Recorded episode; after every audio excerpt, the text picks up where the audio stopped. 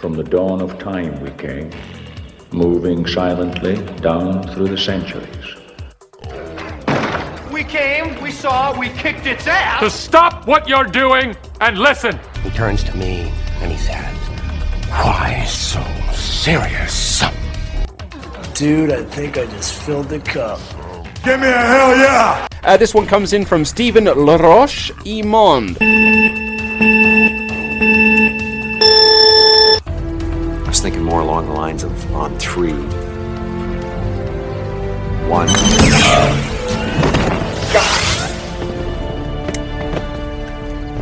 Two. I said on three. Fait que qu'est-ce que t'as fait de geek cette semaine? Tu fais de quoi de geek, premièrement? Euh, j'ai repris mon retard, euh, pas au complet, là, mais euh, substantiellement sur les animes de Dragon Quest. Ok, ouais, il écrit ça. C'est ça. J'ai fini Squid Game. Ok. Ça, a fini pas tant de gros punch. D'ailleurs, la, la fin me fait penser un peu à la fin du Seigneur des Anneaux. L'épisode dure une heure, mais la série finit 15 minutes après le début de l'épisode. Après ça, c'est 45 Ouais. minutes de, Oh. ok, puis d'explication, puis de, De post. de, euh, de, de post, euh, sensibilité, puis de gars qui se fait teindre les cheveux en rouge. Ok, ouais, je comprends. C'est un gars qui s'émancipe en Corée du Sud, il se teint les cheveux en rouge, puis il se met un jacket de cuir. Euh, mais ça, ça a donné une fin. euh, je vois pas nécessité d'avoir une 2, là, ça finit, fini. sais. Euh, en dehors de ça, j'ai euh, joué un peu à Diablo 2, mais bon, on commence à être fed up un peu. Fait que je vais tranquillement pas vite à regarder euh, pour des alternatives. Là, mieux sur le marché. Puis que, idéalement, ça me coûterait pas 80$. piastres. Parce que ça me dérange pas de mettre 80$ piastres sur un jeu, pas que pas capable, mais pas sûr. Il faut que je sois sûr de jouer pour un bout. Là. Si je fais comme Diablo, là, déjà, je trouve que Diablo m'a coûté quoi 50$? piastres? Ça a coûté à peu près ça, 50$? J'ai pris le bundle de base, il me semble 49 ou 59, là, je Ouais, m'en souviens c'est plus, là, un des deux. J'ai pris le bundle de base, là, fait que il me semble que c'était 49 et Non, quelques, là, 59, fait que plus taxes. Là. Puis, euh, le rapport qui a été pris, c'est pas mon meilleur investissement en termes de jeu. Ah non, vraiment pas. Là. Tu sais, Comme j'ai. T'es quasiment mieux de réinstaller l'ancienne version si t'as encore ta vieille licence. Je sais pas si ça va sont encore up, probablement pas. là. Mais tu sais, le jeu est tellement identique. à- Puis le visuel, il est pas si bon que ça. Même les bonhommes sont ratés. Là. Pour être franc, ils sont tous ratés. Là. Tu sais, Ben, ils- Visuellement, ils sont pas beaux. là. Ils ont de l'air plastique, les faces, tout. Ben, ça- c'est- certain que comme c'est un layer qu'ils ont mis par-dessus l'ancien engine, ça reproduit pas ce que Non, les moteurs ça, modernes exact. peuvent faire. Là. Pour ça, je trouve ça un peu cher. Là. Ouais, ça peut être ça. à un bon 10-15$ piastres moins cher. Ouais, je pense ça ça. l'aurait fait. ça 30 aurait- piastres, Diablo, ça- j'aurais payé. Je pense que 30 piastres, c'est un juste prix pour Diablo Ouais, 2. euh, en rétrospective là, pour euh, la pérennité qu'il y en a. Puis, ils n'ont pas réglé des gros problèmes. là. Hier, j'ai tombé sur une game où c'est que le, la- le kill lag là, Ah ouais. euh, était abusif. là, les serveurs J'en ai pas une couple là aussi. Là. Ça, c'est tannant. Moi, le jour, c'est que je trouve- 20 ans plus tard. Non, non, mais moi, le jour, c'est qu'à chaque fois que j'essaie de jouer, il y a une file d'attente. là, C'est le jour qu'ils m'ont perdu. Hey, sérieusement, le matin, je me suis connecté. Chris, c'était en congé. Le matin, je vais me connecter. Je vais jouer. File d'attente 200 personnes. Tabarnak, j'ai attendu une demi-heure me connecter. J'ai fait. Bon, ben, je vais jouer à autre chose. Fait que j'ai installé autre chose. J'ai installé dans les gratuités de la semaine. Peut-être tout le monde sait qu'il y a des gratuités de la semaine sur les internets. Euh, Hot Wheels Unleashed. As-tu déjà. T'as pas joué à ça encore, là? Ça vient de sortir. mais je suis euh, un gros fan du jeu Micro Machine quand j'étais ben, jeune. je- je- là, j'ai joué sur PC. J'ai pas joué sur euh, PS5 ou Xbox, mais je pense qu'il est disponible sur toutes les consoles. là. Je ne vais pas me tromper, mais je pense que oui. Euh, y a sur PC, en tout cas, moi je peux pas me connecter sur Internet parce que c'est un Parce que gratuité faut de la tu, bra- semaine, faut que tu sais. tu bloques ton firewall. Ouais, c'est ça, des genres de trucs dans Sinon, ta, gratu- gratuité va te coûter C'est cher. ça, mais j'ai joué. Euh, j'ai pas tous les corps, mais il y a quand même 4 DLC d'inclus dans ma gratuité. C'est le fun quand même. là. Euh, fait que j'ai une coupe d'auto, puis j'ai joué. Sérieusement, c'est malade. C'est- pas un jeu de char. C'est un jeu de course, mais c'est pas un jeu de char. C'est plus comme un genre de Mario Bros. C'est un peu plus un Mario Kart, je veux dire, ou euh, Sonic Boom. Mais tu sais, c'est vraiment bien fait. Là. Les, les Hot Wheels, quand tu t'en débloques, ils sont dans des petites boîtes, t'es ISO, puis c'est randomisé, genre lesquels autos que t'as. Puis les autos sont super bien représentés. Les autos, c'est pas comme des autos de course. Ils sont sur des pistes de Hot Wheels, puis quand ils se frappent ensemble, il y a des scratchs de peinture qui peuvent arracher, puis c'est vraiment représentatif d'un jouet Hot Wheels qui course, puis il peut ramasser des turbos, puis il doit ramasser de la synergie pour accomplir la course. Souvent les loops, les, les curves exagérées. Ça, ça a pas de gaz? Euh, non, non, ça t'as pas de gaz. Fait que c'est comme des boosts que tu vois sur le terrain, il faut que tu pognes, puis que tu accumules, puis là, tu peux faire un boost pour l'accélérer. Fait que, exemple, si tu vois un loop arriver, il faut que tu aies assez de synergie pour ramasser la loupe au complet. Sinon, tu peux tomber en dehors de la course, tu. Fait c'est vraiment comme des jouets. Tu sais, quand tu étais jeune, tu te faisais des pistes custom. Moi, je faisais ça dans mon sol Ouais. avec. Tu faisais des pistes avec des autos, puis là, tu ah, qui va aller plus vite? On faisait ça dehors aussi. Ben, c'est un peu le même principe qu'ils ont essayé de faire en jeu vidéo. Fait que tu es dans une pièce. Puis c'est des pistes qui ont été créées dans une pièce. Il y a un mode création, tu peux, tu peux customiser n'importe quelle piste, les envoyer sur Internet. Fait que le jeu a quand même une rejouabilité intéressante. là. Mais euh, je- tu il est encore trop cher pour moi. Là. Fait que, pour ça, je- Gratuit, c'était trop cher? non, non, mais tu sais, Le vrai euh, prix, c'est quoi? euh, Je m'en souviens plus à Twitch, ça doit être encore un 79, là, une affaire de même. Là. Ouais, ça, Fait que c'est beaucoup trop cher, mais le jour qu'il va dropper de prix, je pense que c'est un, un jeu vraiment intéressant pour tout le monde. Moi, les, les genres de jeux de micro-machines, ou tu sais, il y avait un jeu sur PC où c'était des euh, autos aussi. hein.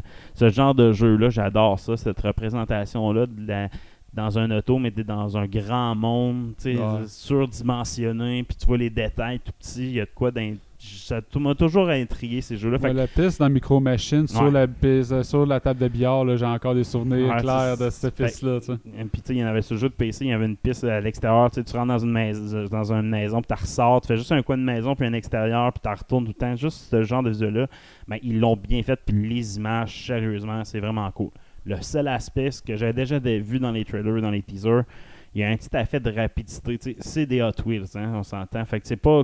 T'as comme pas la- l'impression d'un moteur ou l'impression de vitesse que tu pourrais Mm. avoir dans un jeu comme Forza ou comme dans euh, F1. là, Ouais, tu sais. pas Need for Speed. Mm, mais c'est ça, mais en même temps, il aurait pu le faire quand même, pour rendre ça encore plus, euh, mettons, clashé, plus... Peut-être que ça euh, aurait pu être un mode de jeu. Ouais, peut-être. Ou peut-être qu'ils vont se le garder plus tard dans un DLC, je sais pas. Parce que dans le fond, ils mettent un throttle, c'est pas si Mais c'est l'effet de vitesse, comme je te dis, là, tu vas vite, là, mais il y a une petite affaire de comme, moi je vais vite, mais j'ai pas l'impression d'aller si vite que ça des Mais fois, surtout aussi, si tu Fait- joues dans une piste, dans une pièce, Ouais, exact. ça enlève l'impression de vitesse parce que tu vois les meubles autour quand tu fais la piste. Mais en tout cas, c'est vraiment le fun. Euh, Je vous le conseille. Euh, je sais qu'ils viennent de sortir les Hot Wheels de Batman pour ceux qui ont la vraie version. Euh, D'après moi, ça vaut la peine de- d'avoir la vraie version juste pour accéder au niveau auto. Je sais pas si sont payantes par contre ou c'est des, des choses que tu déblo- de- peux débloquer dans le jeu. Là. Mais euh, sûrement tu dois les pouvoir les payer genre 5-6 pièces d'après Ouais, il va là, falloir mais- tes payes, peut-être tu vas pouvoir en trouver, tu vas en acheter avec des NFT. Là, Mais c'est un jeu de bonne qualité, beaucoup trop cher d'après moi pour la.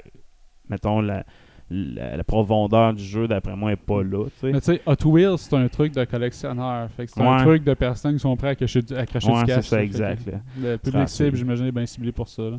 Sinon, un jeu que j'ai eu, euh, qu'est-ce que j'ai pas, j'ai pas, je pas tout dans mes gratuités non plus, là, mais j'ai Non. essayé, euh, j'ai essayé Age of Empire 4, donc Parce que lui, il euh, était inclus dans, ma Game Pass. donc euh, j'ai essayé ça hier puis aujourd'hui. Euh, je me suis concentré sur la campagne. Sérieusement, c'est, ça fait longtemps que j'avais pas joué à RTS, on s'entend. Je ça vois doit de l'amour faire, dans euh, tes yeux. ben, sérieusement, je retrouve ce que j'ai joué à Age of Empire 2. Tu sais, Age of Empire 1, j'ai plus joué que le 2, je crois, en skirmish, puis en local, multiplayer, etc. Mais, tu sais, l'histoire était pas terrible dans Age 1. Tu sais, on s'entend que la campagne était ordinaire. C'était vraiment, t'avais pas d'héros, c'était comme des grosses unités. Age 2, la campagne était vraiment intéressante. C'est là que t'embarquais Vraiment. dans vraiment une vraie campagne. C'est les premiers RTS qui avaient vraiment une campagne, je pense, Age 2. Il y avait peut-être il y avait StarCraft là, avant ça. Star- StarCraft. Warcraft dans cette compagnie-là, mais autre que Blizzard, il n'y avait pas vraiment d'RTS avec des Mm. grosses histoires. Tu sais, on s'entend. Red, euh, voyons, Red Alert. Red Alert, c'était pas tant histoire comme ben on refait une scène de combat de l'histoire, mettons. Mais c'était pas tant des campagnes nécessairement, me semble. Ouais. En tout cas, dans ma tête, mm, Mais il y avait. Total Nation. Parce qu'il y avait un epicness dans le fond dans les campagnes de Age of Empire parce que c'était sur plusieurs heures, Ouais, plusieurs des heures. Tandis qu'on était habitué sur des campagnes sur Ouais. le temps, là, une histoire comme dans un livre. tu sais, c'est- C'était très cousu, très Exact. suivi. Ce personnage vient d'arriver à telle place, la prochaine mission il commence à telle ville, contre tel Exact. méchant. Tandis que là, c'était vraiment des airs très évolutifs Exact. sur Fait longtemps. tu suivais l'air au complet, puis ça Mm. finissait la campagne. C'était vraiment cool. Age 3, il avait rechangé le principe principe, c'est que tu suivais la vie de quelqu'un. Donc, c'était pas tant les armes, mais comme, mettons, la vie d'un gars qui est parti de la France, qui est allé en Amérique, puis qui a fait la, qui a créé Boston. Fait que tu, vois tout ce genre de plus personnel. C'était vraiment sur une personne, ses collègues, ses amis. Tu sais, tous les bonhommes à des noms particuliers. Là, ils ont comme fusionné vraiment le 2 et le 3. Là. Vraiment, c'est l'histoire des Angl- de, la, conquête de, de l'Ang- de l'Angleterre et après ça, la réplique de, l'Angleterre plusieurs années plus tard. C'est vraiment sur une époque, mais tu suis, tu quand même des personnages historiques. Tu suis quand même, mettons, euh, William au début quand il fait sa conquête de l'Angleterre, sa première conquête. Après ça, tu suis ses enfants. Tu, tu suis Robert qui revient de. Tu sais, c'est que tu suis des personnages historiques. Guillaume le conquérant. Donc, Ah, Guillaume, Ah, Guillaume, Guillaume. c'est vrai. C'est Guillaume le conquérant. Euh, le pro- c'est, c'est un des plus grands conquérants. C'est le premier à avoir traversé la Manche et euh, conquis les terres mythiques anglaises. Même la Rome n'avait jamais réussi à faire ce que Guillaume a fait. Mon homonyme préféré. Donc, euh, c'est la première campagne qu'il nous offre. Euh, ben, à vrai dire, je pense que je peux commencer par d'autres campagnes, là, mais tu sais, c'est la première du bord. Moi, j'ai fait Start Campaign, puis euh, je l'ai mis, j'ai pas mis en Story Mode, là, qui est vraiment facile. J'ai mis comme à Easy, juste pour me familiariser un peu avec les contrôles. Puis, après avoir joué, mettons, 3-4 games, je dis que c'est le meilleur Age que j'ai joué de ma vie, mais en même temps, il n'y a pas de quoi de nouveau. Là, Tu sais, c'est juste une save zone, c'est un RTS, c'est tous les bons features de Age 2. Ce que tout le monde fait en ce moment. Aller dans le save dans zone. les save zone parce que c'est un gros titre. Tu peux pas te permettre tellement de. Je pense que Age 3 était tellement risqué puis se sont plantés. Tu sais, Age 3 c'est plate là, mais la façon que les contrôles, l'approche, ça c'était très très très différent de Age 2. Mais pas tant en même temps, mais trop. Juste trop. Puis ça, ça a chié un peu. Là, ils sont revenus plus proches de Age 2. Euh, je te dirais que les graphiques, c'est pas les meilleurs de, de l'époque. Je veux dire, euh, mais en même temps, c'est un RTS. J'ai pas besoin que ça soit si hot que ça, les graphiques, pour Tant moi. que là, c'est euh, fluide, là. Tant que c'est fluide, c'est ça qui compte. C'est vraiment ça beau. Là. Personnellement, je trouve ça super beau, là, la végétation, la, la texture des buildings. Je- Pour moi, c'est un des plus beaux RTS. StarCraft 2, il était éclaté, mettons. Là, tu sais, mais pour moi, là, mettons, c'est le dernier comparatif que je peux faire. mais Warcraft 3, c'était beaucoup moins beau graphiquement que ça. Mais je suis d'accord avec beaucoup de revues, c'est pas les graphiques modernes d'aujourd'hui, mais- mettons. Ça date de là 5, 6, 7 ans, peut-être les graphiques, mais pour moi, c'est bien correct. Mais moi, ce que j'aimais déjà Empire à l'époque, c'est que dans mon esprit, tu pouvais faire des plus grosses armées. C'était un RTS, c'est que Exact. t'avais Mais il des faut grosses des armées. grosses armées. Tu sais, peux te rendre à du 200 facile d'armée, d'après moi, mais malheureusement, ça reste de la micromanagement. Tu sais, tu peux pas te dire j'envoie 200 cavaliers attaquer euh, dans la ville, ils vont se en centre, euh, piler dessus, ils seront pas capables de s'auto-gérer. Tu fais des plein de petits groupes, puis les tactiques de combat sont très importantes. Tu pars avec tes mettons que tu es en défense, il faut que tu mettes tes boucliers en avant. Mettons avec les Anglais, tu vois tes, tes, tes longbowmen, ils ont un mode de défense et qui plantent des flèches à terre, fait que ça empêche les chevaliers de te foncer dessus parce que c'est la faiblesse des archers. Quand tu as une gang de cavaliers qui te rentrent de côté, tu es dans la marde, mais tu peux mettre ça à terre. Comme ça, les cavaliers peuvent pas te rentrer dedans. C'est vraiment important de gérer tes différents types d'unités pour avoir des stratégies d'attaque. Souvent, une stratégie, c'est de pogner les armées de côté. Moi, ce que je fais, j'envoie, je sépare mes armées en deux. Je peux, des embûches, c'est super important. Tu peux cacher tes armées dans le bois. Visuellement, ils peuvent pas voir ton armée, c'est caché dans certains bois qui sert à ça, qui est marqué. C'est comme des zones d'embûche qu'ils appellent. là. Fait que tu peux cacher tes armées là-dedans. Fait que tu essaies d'attirer de l'armée principale pour qu'ils passent. Puis là, une fois que les archers sont, à- sont vraiment euh, à découvert, c'est là tu envoies tes cavaliers de côté qui sortent du bois. Pff, là, tu envoies ton armée de ca- de cavaliers pendant que leurs spearmen vont, ils vont revirer leurs spearmen pour aller attaquer tes cavaliers. Mais pendant ce temps-là, toi, tu sors les archers pour les tirer dans l'eau. Il y a comme vraiment une stratégie. Comme la dernière campagne contre le roi Louis, euh, dernier descendant de Charlemagne, qui fait partie de la descendance, à vrai Ouais, dire. j'adore ça. C'est pour ça que j'aime l'histoire. Une autre des revues que j'aimais pas, c'est que la, une des- la première campagne est plate. Pour moi, c'est une des meilleures campagnes parce que c'est l'histoire, quand tu la connais, c'est très proche de la vraie histoire. Fait que c'est vraiment le fun. Puis, tu sais, comme j'ai dit, la, la- la bataille contre Louis, tu peux pas la faire juste en galérant une armée. Puis, dire, Ah, Chris, euh, je pogne le premier village, je pogne le deuxième village, je pogne tout l'argent, j'achète mes reinforcements, puis j'attaque. Malgré que tu as une plus grosse armée, tu vas te faire casser la gueule de la façon que l'armée est placée. Il arrive comme dans une vallée. En tout cas, il faut vraiment que tu amènes une stratégie où c'est que tu places une armée cachée, puis tu- réussis à séparer son armée en deux en faisant comme une stratégie de mouvement, tu sais, que tu attires ses cavaliers d'un bord pour laisser ses archers. C'est de même que j'ai réussi à faire la campagne. Ok. Je l'ai pas fait comme ça la première fois, ben, la, la- la mission. Puis je me suis fait péter la gueule. tu sais, je- sais, ils, ils ont être facile, tu sais. Rentre dans le tas. euh, rentre dans le tas. euh, non, j'ai fallu que je fasse des sous-groupes puis je fasse vraiment un micromanagement pour vraiment attaquer l'armée que tu dois éliminer, là, comme la dernière mission. Là. Puis c'est pas une mission facile parce que tu commences, une petite base, puis là, l'armée te. Une première armée de Louis qui est en- sans le roi, dans le fond, qui attaque, puis ramasse deux de tes villes que tu as déjà en possession, mais qui sont comme sans armée au début de la game. Ok. T'as quelques villageois qui partent, mais tu sais, il faut que tu les enfuis. Faut, dans ta stratégie, il faut pas que tu essaies de gagner, ces villes-là. faut que tu les laisses à, à conquérir par le roi. Tu te mets dans tes dernières palissades, tu te bâtis une armée, tu résistes à sa première vague. Une fois que sa première vague est battue, tu vas reconquérir tes deux autres villages. Puis moi, initialement, j'ai dit, OK, c'est correct. Là, je voyais sa grosse armée arriver, j'ai backé, je suis me reconstruire une grosse armée, puis j'ai dit, je vais rentrer dans le tout. tu sais. Ça n'a pas marché. Ce que, je, ce que je devais faire, c'est backer, conquérir deux villages, puis essayer de tenir assez, puis après ça, cacher les armées, puis les laisser rentrer dans un, dans un de mes villages. Mais une fois qu'ils étaient rentrés dans le village, j'ai été éparpillé, j'ai pu les attaquer de tous les bords, puis gruger cette armée-là, puis jamais reperdre mes villages. Ça, ça m'a permis après ça de construire ma stratégie, puis de l'em- de l'embusquer, ben, de, de faire un embusque. Une embuscade Ouais. plus loin, puis de l'avoir. Fait que c'était vraiment, vraiment. Que J'ai aimé ça faire ça. Tu sais, un jeu, tu sais, après avoir joué à une belle stratégie puis Ouais, ça, après avoir joué à Diablo, que c'est un hack and slash, que tu fais juste peser tout le temps ou tenir de quoi tout le temps. Là, là j'étais un peu curieux. C'est pour ça que j'ai rendu le 85 à Diablo 2. là, J'avais besoin d'un jeu un peu plus euh, difficile, mettons. Stimulant. Stimulant. Fait que, tu sais, ça, c'est vraiment le fun. Ça t'oblige à réfléchir à des stratégies. Je te dirais que j'ai hâte de rentrer dans des skirmishes plus, là, des, batailles plus random. En même temps, la campagne est tellement le fun. Puis il paraît que la campagne de Genghis Khan ou la campagne des, euh, des Mongols, c'est vraiment une des bonnes campagnes. C'est que tu as plein d'objectifs différents. C'est pas juste bâtir une armée, résister ou contre-attaquer. C'est vraiment, il faut que tu.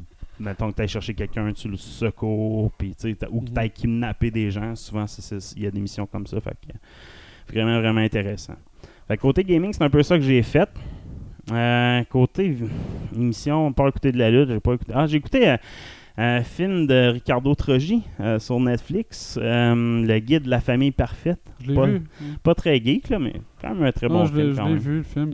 Ouais, c'était c'était correct. Ouais, c'est correct. Ben, c'est un, une semi, un drame humoristique, entre guillemets. Ouais, ben, moi, je m'endormais, fait que je manquais à la dernière demi-heure. Ma blonde me l'a compté, là, le, le drame pis tout. là. Mais tu sais, je, je, je le voyais venir. Fait que, Ouais, c'est ça, exact. C'est comme après genre 15 minutes, tu sais déjà c'est quoi un peu, 15-20 minutes, tu sais pas mal c'est quoi la fin.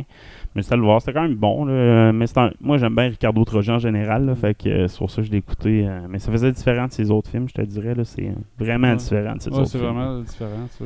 Je trouvais les traits, les traits épais un peu. Là, euh, Ouais, c'est ça, c'est des caricatures. Là, c'est- mais c'est correct. Grosse caricature de la vie. là. ouais, vraiment. Mais tu sais, tu reconnais des traits de personnalité de certaines Yes, personnes yes, yes. que tu connais. c'est drôle. Donc, euh, commences-tu le show? Faudrait bien. Hey, bonjour, bienvenue à Hand 2 Geeks, ici Steven qui est so. C'est Guy et qui est Cotard. Hey, je commence avec une nouvelle chronique cette semaine, les trouvailles geeks. Trouvaille. Ouais, j'ai trouvé des affaires, Chris, ça fait longtemps que c'était là, puis j'ai hein, j'ai manqué ça, man. Manqué ça complètement, il faut que j'en parle. J'ai vu que Triangle Strategy, tu connais-tu Triangle Strategy? Non. Un TRPG, un Tactical RPG comme on les aime, fait par la gang de Octopath Traveler. Ah ouais. J'en ai déjà parlé, c'est le même moteur, même engine qu'Octopath Traveler, mais c'est un jeu Final Fantasy Tactique carrément. Il y a le démo déjà disponible sur la Switch aujourd'hui. Euh, si tu cherches un jeu, il ne sera pas disponible avant janvier ou février 2022, le jeu par contre. Euh, mais le démo est disponible. J'ai joué au démo, ça, c'est, parfait. C'est parfait, les classes. Il y a tout ce que j'aime d'un tactique. Fait que je vais attendre sa sortie. Puis sinon, euh, après avoir lu la nouvelle sur GeForce Now, as-tu GeForce Now? GeForce Now, non. Tu peux jouer à tes Steam, à n'importe quel jeu sur ta librairie Steam à partir de Xbox. Donc, sur ma Xbox, j'ai accès à tous mes jeux de Steam. Cool. qui rajoute une fonctionnalité, puis c'est à partir du navigateur, donc ça bouffe pas ton espace disque. C'est du cloud gaming, dans le fond, offert par euh, NVIDIA. Fait que Nvidia et Microsoft se sont associés ensemble pour faire du cloud gaming, puis donnent accès à la euh, puis Steam, puis donne accès à ta librairie au complet de jeux joués par euh, le cloud gaming. C'est un service, donc euh, gratuit. Tu as une heure par 24 heures de disponibilité, dans le fond, sur ton cloud gaming. Après, après ça, 10 pièces par mois, je m'en souviens plus c'est combien d'heures. Ok, t'as une heure gratis par jour, mais après ça. Ouais, c'est ça, exact. Tu as, des plages horaires selon comment tu payes. C'est du cloud gaming, donc tu partages ton. Tu tu c'est du partage de matériel, du partage de performance. là. fait que c'est leur mode de service. là. Tu gratuit, tu peux jouer un peu une fois de temps en temps. là. mais si tu veux vraiment apprécier ce service. En même temps, si t'as Steam, t'as un ordi, on s'entend. Fait que tu Ouais. techniquement, tu peux jouer à tes jeux sur ton ordi. là. Mais euh, que, euh, une heure par jour gratis, mais c'est quoi après ça, ça monte comment? Si je m'en tu- souviens plus, Si hein. euh, 10 pièces par mois, t'as le droit à 3 heures, je commence à décrocher. Là. Euh, ouais, Ah, 10 c'est pièces ça. par mois, donne-moi euh, donne-moi accès à temps plein. Je m'en souviens plus de la, de la tarification. Euh, si je me trompe pas. Allons voir. Play now. Parce que c'est intéressant. 64 pièces par euh, demi-année, dans le fond. fait que, euh, c'est dans 12 pièces par mois, 11-12 pièces par mois. Hum, exact. Pour. euh, Ah non, c'est des sessions d'une heure. ok. Donc après une heure, tu peux arrêter. Je ne pas trop comment ça Ouais, marche. mais c'est ça, mais tu peux faire combien de Ouais. sessions, puis après ça, l'autre, c'est des, des sessions de 6 heures. Je dirais que c'est cher, mais la technologie est vraiment cool. Par contre, euh, pour ceux qui, comme moi, on se fait un ordi, un enfant un, Play- un Xbox, une chose comme ça, tu veux partager tes games. Il n'y a pas de cette possibilité-là pour l'instant. Mais euh, un nouveau service, je vous dirais que ça vaut la peine. Mais bon, comme je regarde, là, les, même la qualité graphique qui est impactée selon ton forfait. Ouais, là. c'est ça, le- t'as le- Mais le si je regardais ça, c'est 20 200, 260 pièces par année, mettons, là, pour le forfait maximum, qui est le RTS 3080. Ouais, un genre de 22 pièces par mois. Un genre de 22 pièces par mois pour jouer à tes jeux Steam sur euh, le cloud gaming de GeForce. Avec des sessions de 8 heures. Ouais, ben c'est jouer 8 heures là. Mais là, à film. 22 pièces par mois, C'est cher, c'est cher. là. Mais c'est cher, mais la technologie, par contre, pour l'essayer, vraiment nice. fait que euh, moi, je vais regarder le, le- le- le subscription euh, free, là. Je pense que c'est ça qu'il me faut. Euh, mais ça permet d'essayer des jeux, mettons, PC, que tu peux pas jouer sur console dans ton salon. Là. Moi, c'est ça que j'apprécie. Exemple, Baldur's Gate, c'est un jeu que je pourrais jouer dans mon salon facilement, là. Sais, mais que j'ai pas accès vraiment. Ou n'importe quel jeu de Steam que j'ai pas accès, puis je voudrais compléter, ben je peux jouer sur ma TV facilement.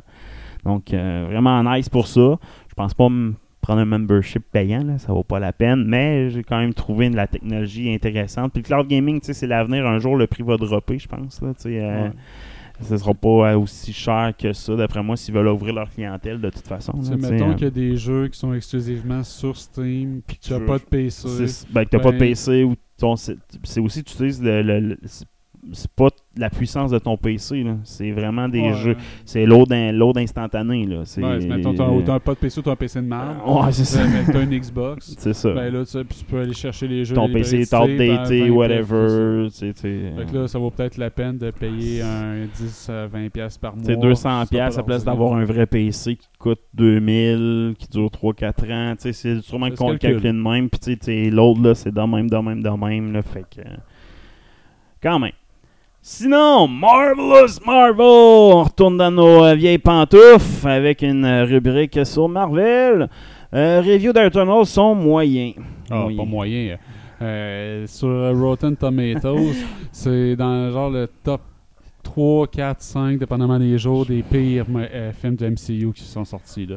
Euh, à côté de Thor 2, puis... Moi, euh, j'ai hâte de le voir. Les, Man les 3. critiques, je comprends toutes les, mau- les mauvaises critiques. Là, ils ont juste focusé sur les acteurs les moins charismatiques. ça, c'est déjà, déjà une première gaffe. L'histoire focus sur les trois acteurs les moins charismatiques. Puis dans le teaser, tra- teaser trailer, c'est tous les autres qui ont été mis en avant-plan. Oh, ouais. Ça, c'est une des plus grandes critiques. là, C'est de la fausse promotion, dans le Ah, fond. ouais.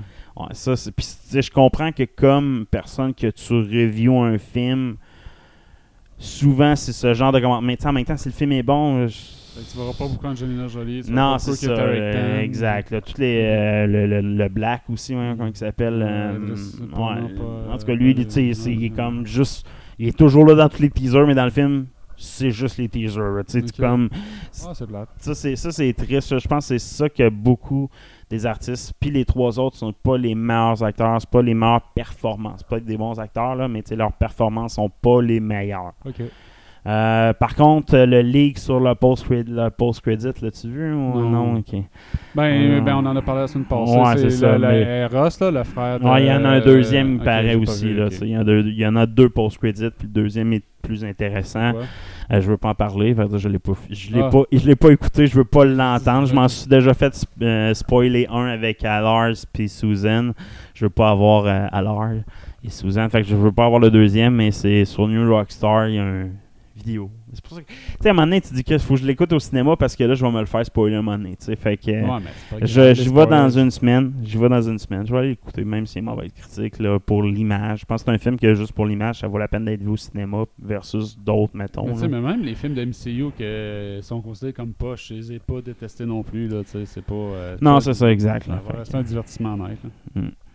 Euh, next news, un cover de magazine nous teaserait Sandman. Ouais, euh, pour la promotion de Spider-Man No Way Home, euh, il y a Empire qui a sorti euh, un magazine avec le cover art de Spider-Man No Way Home.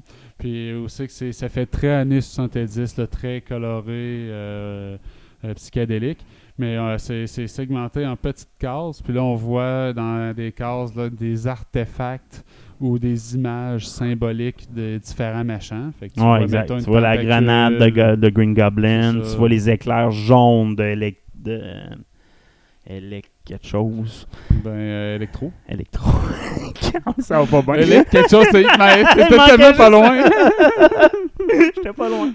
Euh, on voit le, la- le bras d'Octopus aussi dans cette image-là. Et exact. on voit un point qui semble être fait en sable, en, en substance euh, non Ça solide. Ça pourrait que ce soit Venom, par contre. Peut-être, mais il est beige. Ah, je sais, c'est clairement- mais Avec le jeu des couleurs, peut-être. Là. Puis tu sais, aussi, on voyait dans un autre teaser, on voit le lézard qui apparaît comme en arrière. Est-ce que c'était le lézard, le Sandman? On aurait peut-être pu confondre aussi, là. Fait que Ouais. ça, c'est des choses qui auraient pu arriver, là. Fait que, ouais, j'ai, vu le cover. Euh, le cover, il est exceptionnel, Ah, il est là, beau. par contre. Là, il est vraiment beau. C'est un cover de collection, un magazine de collection, quasiment un aveu parce qu'elle est belle. Euh, mais j'aime ça, ce film-là. J'ai hâte de voir ce qui va en venir. là. Plus, que ça, plus ça avance, plus que je pense que Peter, No Way Home, c'est juste qu'il y aura vraiment plus de No Way Home. Puis avec la fin de Venom, ce qui est- Venom, l'as-tu vu finalement la post-credit de Venom? C'est qu'il voit, moi je l'ai vu. La version cam, là. TV, euh, Ouais, mais tu vois qu'il y a un flash jaune. Tu sais, il, est plus, lui, Venom, est plus dans cet univers-là, où il, y a un, où il y a un merge des deux univers. Il y a une immense. Il y a comme un genre. L'image, elle devient comme la lumière du soleil ou la lumière de l'extérieur de son appartement. Là. Elle change juste avant. Ah ouais. Ça fait comme pff, comme s'il y avait un flash, comme le blip, whatever. là, Il y a de quoi qui se passe. Puis c'est le. Le monde dit, Ah, c'est le même jaune que, tu sais, genre Lucky. Puis tu sais, le- euh, je vois pas jusque-là, là, mais tu sais, il y a vraiment clairement de quoi qui se passe dans cet univers-là qui change. Puis probablement qu'à la fin de No Way Home, ça va être la même affaire. Puis moi, je pense que l'univers de Sony et l'univers de Marvel, ils vont prendre un petit peu. puis ça, ça, ça va faire la, la nouvelle univers de Sony. Tu sais, tu Le- comprends? l'univers Spider-Man. le Ouais, c'est ça. C'est le Spider-Man Universe, mais sous le chapeau de Sony. Là, puis ça va être un petit peu des l'ancien univers de Sony plus l'univers de Marvel. Puis ils vont créer leur nouvelle universe Parce comme que- ça, avec leur nouvelle comme lore, ou nouvelle image, là, mettons. Là. Parce que le nom de l'univers a déjà été sorti, là, c'est une vraie affaire ça. Parce qu'avant c'était Sony's Ouais, Universe pense of que Marvel. Character. ça. Puis là, ça va s'appeler Spider-Man's Universe. Exact. Il n'y a même plus le nom de Sony. là, Exact. dans- dans le nom de ils vont prendre ce qui était bon d'avant, dont Venom, le personnage Ouais. Venom, puis ils vont le ramener. Ils vont prendre ce qui était bon de qui ont encore les droits dans le MCU, ils vont le ramener, ils vont créer un nouvel univers. Puis Spider-Man va vraiment disparaître du Marvel, du MCU. Puis ça va être Miles Morales qui est déjà existant dans l'univers. Puis techniquement, Miles Morales, dans une des histoires, il n'existe pas Peter Parker. Là. Ben, pour alimenter cette discussion-là, il y a Kevin Foggy qui est en entrevue. Puis lui, il dit qu'il s'attend pas à revivre le, le roller coaster d'émotions qu'a été de perdre Spider-Man. Fait lui, en entrevue justement avec Empire, il dit J'étais mentalement pré- préparé aux, à, me séparer émotionnellement de Spider-Man. J'aimais pas ça, mais c'était ce qu'il fallait. Euh, et finalement, heureusement, on est revenus ensemble. Mais euh, savez-vous qui n'était pas préparé à cette séparation-là? Les fans. Donc j'étais intéressé de voir la réaction des fans de perdre Spider-Man. Et puis c'était clairement difficile. C'est- Les fans n'ont pas aimé ça. Mais il dit qu'il n'anticipe pas devoir refaire passer ces émotions-là aux fans. Il dit Je pense pas revivre ces émotions-là et je pense pas remettre les femmes dans ces émotions-là non plus. Fait que c'est ce que ça veut dire que lui, il pense que Spider-Man va rester d'une façon ou d'une autre dans la MCU. Peut-être que Spider-Man Universe va pas être dissocié du MCU mission complète. C'est peut-être une autre pas. façon de parler. Moi, je pense que vraiment, tu sais, la, la conclusion de la trilogie de Spider-Man de fait de, de Peter Parker, Wakefield, mais ça veut pas dire que Spider-Man sera plus dans le Marvel. Peter Parker, Tom Holland sera plus dans le, Mar- dans le MCU. Mais comme j'ai dit, Spider-Man, c'est juste pas, c'est pas Peter Parker, c'est Miles Morales, le, Peter Par- le, le Spider-Man du MCU, ça va être Miles Morales. Ça dire, puis il a déjà connu le jeune, quand il était jeune, j'ai déjà connu Spider-Man, quand il a sauvé le, le monde avec les Avengers, etc. Puis il va prendre idée sur lui, mais il n'existe plus à New York. Puis c'est pour ça que Miles Morales, dans l'histoire, doit prendre le relais. C'est parce que Spider-Man est mort. Peter Parker, il est mort, puis c'est là que Miles Morales prend le relais. C'est ça Mais l'histoire. lui, là. il dit qu'il va qu'il anticipe Mais- pas remettre les fans dans Exact. un roller coaster d'émotions. il Mais pas s'ils perdent Tom Holland, Peter Parker, c'est des grosses émotions. Il- il- comme tu, con- tu conclus ta trilogie, mais tu peux l'envoyer ailleurs. Un jour, tu peux peut-être le ramener dans ton univers. Il est juste absent de ton univers. Il est parti temporairement. Tu fais pas vivre la perte du personnage comme Iron Man, mettons. tu sais. Il y a du monde qui sont pas contents. Là. Il y a du monde qui sera pas Morales, content, c'est mais il reste deux films. Il reste Tom Holland avec No Way Home, puis il reste un autre film. Un autre film à Tom Holland avec le Marvel, avec MCU, avec Marvel, avec Kevin Foggy. Puis ça, ça va être le film qui va passer le leg à Miles Morales. Je dis pas que t'as pas raison. Moi, je dis Kevin Feige, il a dit pas de roller coaster d'émotions autour de Spider-Man. Mais c'est un dire- marde, lui. C'est un tas de marde. Il dit n'importe quoi, là. Il peut pas dire la vérité. Hein? Parlant de tas de marde. Non, c'est Oh, hey, Bill fucking Murray, tabarnak, là. Ah, je parlais de Russos euh, Ah, qui ont passé proche crisser tout ça là euh, après, pendant Civil Ah, War. ben oui. Euh, les Russos étaient à la tête- les réalisateurs de Civil War et probablement de tous les meilleurs films de, de Infinity War puis Endgame. là, fait que- euh, débat- les meilleurs films. Donc, euh, mais il y a eu un problème avec le comité créatif de Marvel. Il était pas content que le film finisse avec Captain America et Iron Man qui se collissent une volée. Et ont insisté pour que la fin soit changée et que les plutôt les deux Avengers s'unissent pour battre et éliminer le Baron Zemo et son équipe de super soldats dans l'acte final. Puis là. euh, Ça aurait été une fin logique au film aussi en passant. Tu sais, quand tu regardes le film, la fin est clairement. Moi, j'ai réécouté ce film-là dernièrement, puis j'avais dit, tu sais, la fin est comme d'un coup, là, ça claque, puis il faut qu'ils se battent, là, à cause d'un sentiment qu'ils ressentent. Mais si tu regardes le film, comment il est construit, non, ça amène à un combat contre les super vilains que Baron Zemo cache. Tu sais, c'est ça. Mais ultimement, les autres, les Rousseau, c'est pas ce qu'ils voulaient. Les autres, ils avaient leur idée. Fait que là, ils sont tombés en tabarnak. Puis là, ils ont fait tout coller ça là, même s'ils l'ont dit. Si, si on n'est pas intéressé à continuer à être le réalisateur du film, si c'est pour continuer à gérer de la politique et à se faire imposer un troisième acte. Que finalement, Kevin Foggy a réussi à convaincre Ah oui, euh, le chef créatif de Disney, Alan Hord, que la, la vision des Russos était la meilleure. Et euh, ils ont pu finalement conclure ça avec une claque saillante, les deux héros. Ouais, mais tu sais, moi je trouve que c'est pas le meilleur film, la Civil War, c'est un bon film jusqu'à la fin. Il a, à, vrai dire, jusqu'aux trois quarts, c'est un bon film, justement. Tu sais, il y, a- Ouais, mais- il y a comme une coupure dans le film, clairement, là, que je fais comme... Puis ça gâche... Je trouve que c'est un peu pour ça que Zemo il est mauvais comme personnage, parce que pourquoi qu'il a tout fait ça, il y a comme pas de raison d'avoir tout fait ça. là. À part que tu semais le chaos. Ben, c'est ça, mais. mais c'est pas Zemo, c'est pas ça. Ben, zim- ben, je sais peut-être pas dans les Non, comic c'est books, ça. mais moi, dans la représentation qu'il en a fait dans ce, ce, Ouais, c'est dans ça, ce mais- film-là, ils m'ont fait penser aux petits Romains euh, de la zizanie dans les films Ouais, BD mais c'est ça, d'Astérix. c'est là. c'est pas ça, c'est c'est vraiment pas ça Zemo là, tu sais, c'est c'est le leg, euh, tu sais, c'est le leg de l'Hydra, puis c'est... Ils Mais bon. font pas tout le temps une implémentation identique les Ouais, je comprends, mais, mais je pense que ça, là, ils l'ont raté. Je- L'acteur, malheureusement, est excellent. Ils ont pris tellement un bon acteur que le personnage est pas si mauvais que ça quand même, mais c'est pas Zemo pour moi. Je, que- je comprends ce que tu dis. De là à, je- là à dire que le film est, est- est pas bon. À Là, je dis pas qu'il est pas bon, juste la fin, puis le, le, le, le trois quarts du film est excellent, puis la fin est comme un peu pitché pour moi. C'est juste ça que je dis. Ouais. C'est comme. Comme bien des bons films aussi. Là, des fois, c'est c'est juste pas un chef-d'œuvre. Pour moi, Civil War, Civil War, en plus, il est sorti en même temps que Gardien, de la Galaxie 1. Puis, tu sais, Gardien de la Galaxie 1, c'est un film qui est tout bien tisselé. Toutes les histoires Ouais. sont pas là pour rien. Il y a, il y a une raison à tout. Ça, moi, je trouve que, Civil War, il a comme pris des raccourcis à certaines places, dont la fin. Là. Pourquoi que la fin? Pourquoi le méchant a comme- commencé son plan en si peu de temps a fait un. En tout cas, Je comprends, mais tu sais, je peux pas. Moi, je peux pas dire qu'ils ont fait une erreur en faisant une confrontation entre Iron Man et Captain America parce que Non, l'implication de cette confrontation-là Pour l'image a de la eu- comic book aussi. mais a eu des ramifications Ah, exact. dans tout le reste de la C'était pour phase, ça, c'est ça. Il fallait que tu l'ailles, là. Puis sinon, ça serait. euh, ça aurait été comme trop facile. à- et, et- et- hey, on, est, on est des gentils, donc on s'entend tout le temps bien. C'est pas une mal Moi, moi, personnellement, quand j'ai vu la première fois le film, je pensais une chose. Je pensais qu'elle allait se battre Iron Man puis Captain America parce que tu sais, le Civil War, l'image de Civil War, tout, fallait que tu la reproduises. Mais je pensais qu'elle allait avoir des super soldats de de Zemo qui se battent en même temps. Tu comprends? Que les deux sont Captain America puis Iron Man sont un contre l'autre, mais en même temps, t'es super. Tu sais, c'est comme un. Un gros multi- combat à trois, Ouais, là, à la StarCraft. Moi, là. c'est Les ça- les Ben oui. les. Mais surtout qu'en milieu de film, t'as un gros, gros, gros crise de combat épique où c'est que c'est la première fois que les, les héros s'affrontent un contre l'autre, c'est même un gros combat Ouais. à l'aéroport.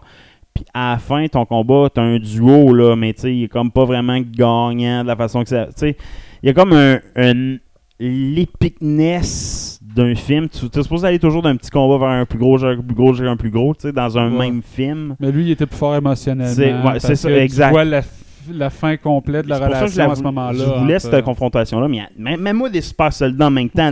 Sais, un Iron Man qui tire un super soldat, puis un- puis là, un Winter Soldier qui protège Captain America pendant qu'il est en train de se battre avec Iron Man. De quoi du genre, là, ça aurait pu être encore plus épique. Peut-être. Mais moi, j'avais vraiment aimé la séquence de combat à trois. Là. Ah ouais, c'est ce bout-là dans le bout de ceux qui sont sur le, le bord de la. je pense que c'est un genre de barrage ou je sais pas trop quoi là. Fait que. euh, ah, c'est épique là. Contre des- Winter Soldier Exact. puis euh, Captain America en même temps contre. Iron Man. C'est épique cette scène-là. Next news, Bill Murray Asti, il est tellement hot. Il nous raconte son passage avec le MCU et avec Ant-Man, on peut se le dire, là, c'est Ant-Man and Quantum. c'est- là, c'est clairement, il, il a pas dit qu'il a passé dans Ant-Man and Quantum Mania, mais il a dit qu'il était avec Pete Reed. Il a pas dit qu'il était avec Pete Reed, il a dit qu'il était avec le même réalisateur qui a joué dans tel tel film, puis c'est Pete Reed qui était le réalisateur, puis Pete Reed, le seul film qu'il réalise, c'est Ant-Man and Quantum Mania. Donc, Mais c'est Peyton Reed, là, tout le monde a confirmé que c'est lui qui parlait. Là. Puis, tu sais, c'est pas le genre à Bill Murray, dans le fond, de faire des gros films à la MCU. Là. C'est pas. euh, non. C'est c'est pas ses trucs favoris. Puis même en vieillissant, là, tu sais, juste le, euh, faire le, la- le- le film de Ghostbusters, ça tentait pas tant en prémisse à cause du Proton Pack. Finalement, il était content, c'était le jeu le nouveau. Fait que, euh, il, trouve ça dur physiquement, les films à fait que, euh, il choisit ce qu'il fait. là. Il a dit ben euh, j'ai fait récément un film de Marvel. Probablement je vous dirai pas lequel, mais peu importe. Euh, Il y a beaucoup de monde qui ont été surpris de ma décision de faire ce projet-là. Mais pour moi, il y a une affaire qui est claire, je dois connaître le réalisateur. Et j'aime celui-là beaucoup, beaucoup. Il est très drôle, très humble, c'est tout ce que je cherche d'un réalisateur. Fait que euh, c'est pour ça que j'ai accepté de faire ce film-là, faire cette grosse adaptation-là de comic books. Il dit Moi, je suis pas un gros fan nécessairement là, de, de, de comic book, puis ces adaptations-là comme telles. Fait que, euh, ça, le, mettons ça au clair. Le réalisateur, c'est un good guy. Puis, au moins, j'ai essayé de faire un film de Marvel au moins une fois dans ma vie. Mais c'est pas une expérience que je vais refaire une deuxième fois. Ça a été difficile. euh, et bon, j'ai au moins ça a été le fun. J'ai été, euh, il y a beaucoup de nasties dans l'industrie, mais moi j'ai été chanceux jusqu'à maintenant. J'ai eu des bonnes expériences. Mais tu sais, avec le champ caméo, là, tu sais, on s'entend, il faut pas s'attendre à un rôle important de Bill Murray Mais dans il a trouvé ça dur, donc il doit avoir une scène d'action avec. Il a trouvé ça dur, il dit je referai pas ça deux fois. C'est juste un caméo, ça, il, il dirait pas ça. Là. Ouais, il doit être dur juste sortir de chez eux. L'as-tu vu? Ouais, mais il a fait? Ghostbusters, là, c'est Mais plus. t'as-tu vu ce qu'il ressemble? Je sais, mais dans Ghostbusters, tu sais, il y a une appa- je pense qu'il est là substantiellement.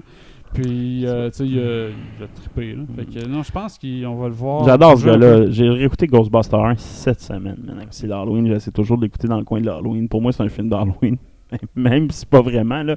Mais tu sais, j'adore ce film-là, je l'ai réécouté, puis Murray, il vole le show. Dans Ghostbuster 1, c'est lui qui vole le show. là, tu sais, Oh, ouais. je veux dire, c'est... Dans le 2, un peu moins, je te dirais, là, mais tu sais, dans le 1, là, c'est clairement lui, il drive le- il drive l'humour, il drive même les scènes d'action, il drive toutes les scènes quasiment. Fait que, euh, non, c'est tout qu'un acteur, puis... euh, Et au niveau humain, il vieillit bien. C'est quelqu'un qui était plus jeune Ouais. et qui pouvait plus, il pouvait être un assaut des fois. Là. Alors qu'il était, vra- était vraiment un trou de cul là, sur euh, Quoi de neuf Bob. Là. Ouais, ouais, ouais. Il joue le gars qui euh, euh, il arrête pas de suivre son thérapeute là, pendant ses vacances. là.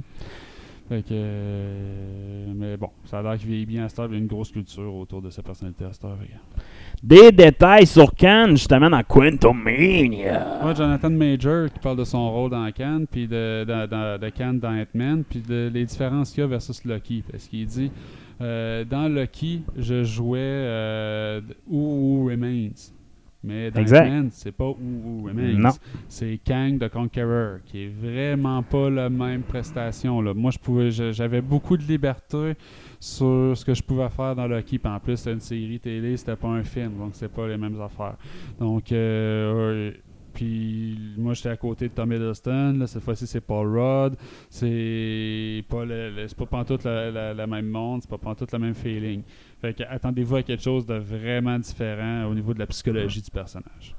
Ben, c'est ça que c'est pour ça qu'on a pris cet acteur-là, ont pris cet acteur-là, ce gars-là qui capable de jouer n'importe quoi. Puis Cannes, c'est n'importe quoi. Il, un- il peut être gentil dans un film, va être méchant dans l'autre, va être bizarre, sénile dans un. C'est ça, Cannes. Cannes, il y a un million de personnalités. Toutes ces versions se sont virées tout croche à cause de l'époque, dans l'époque qu'ils sont. Parce que, tu sais, je m'attends à voir le Can Conqueror, le vrai avec son saut dans Ant-Man. Mais je suis pas sûr que dans la prochaine fois qu'on va voir Cannes, je suis pas sûr que c'est ce Cannes-là, Cannes de Conqueror qu'on va voir. On va peut-être voir Cannes, lui, de l'Égypte. Même, je m'attends peut-être un caméo dans Eternals de sais, Cannes, le- quand il prend possession de l'Égypte, c'est le Cannes qui devient le Conqueror un jour. Le là, Kang de Lucky saison 2, c'est lequel dans tout ça? Ah, mon cerveau va exploser! Ah, ça sera à voir. Euh, Foggy nous parle des What If euh, qui, seraient- qui pourraient être spinés dans un autre média. Oui, euh, il y, a de- il y a beaucoup de, de méta qui sort là, sur euh, les tournages qu'il y a eu au sein de Marvel. Il y a un livre qui, qui sort, c'est qu'il y a beaucoup de citations là, sur le passé, puis euh, des, des histoires de tournage, là, des trucs comme ça. Puis il y a aussi Marvel Behind the Scenes, qui est une série télé. Puis euh, dans- il y a une interview de Foggy à l'intérieur qui dit que il croit beaucoup euh, à approfondir la mythologie euh, des personnages grâce à What If. Puis là, il dit maintenant, ils ont une deuxième saison qui s'en vient.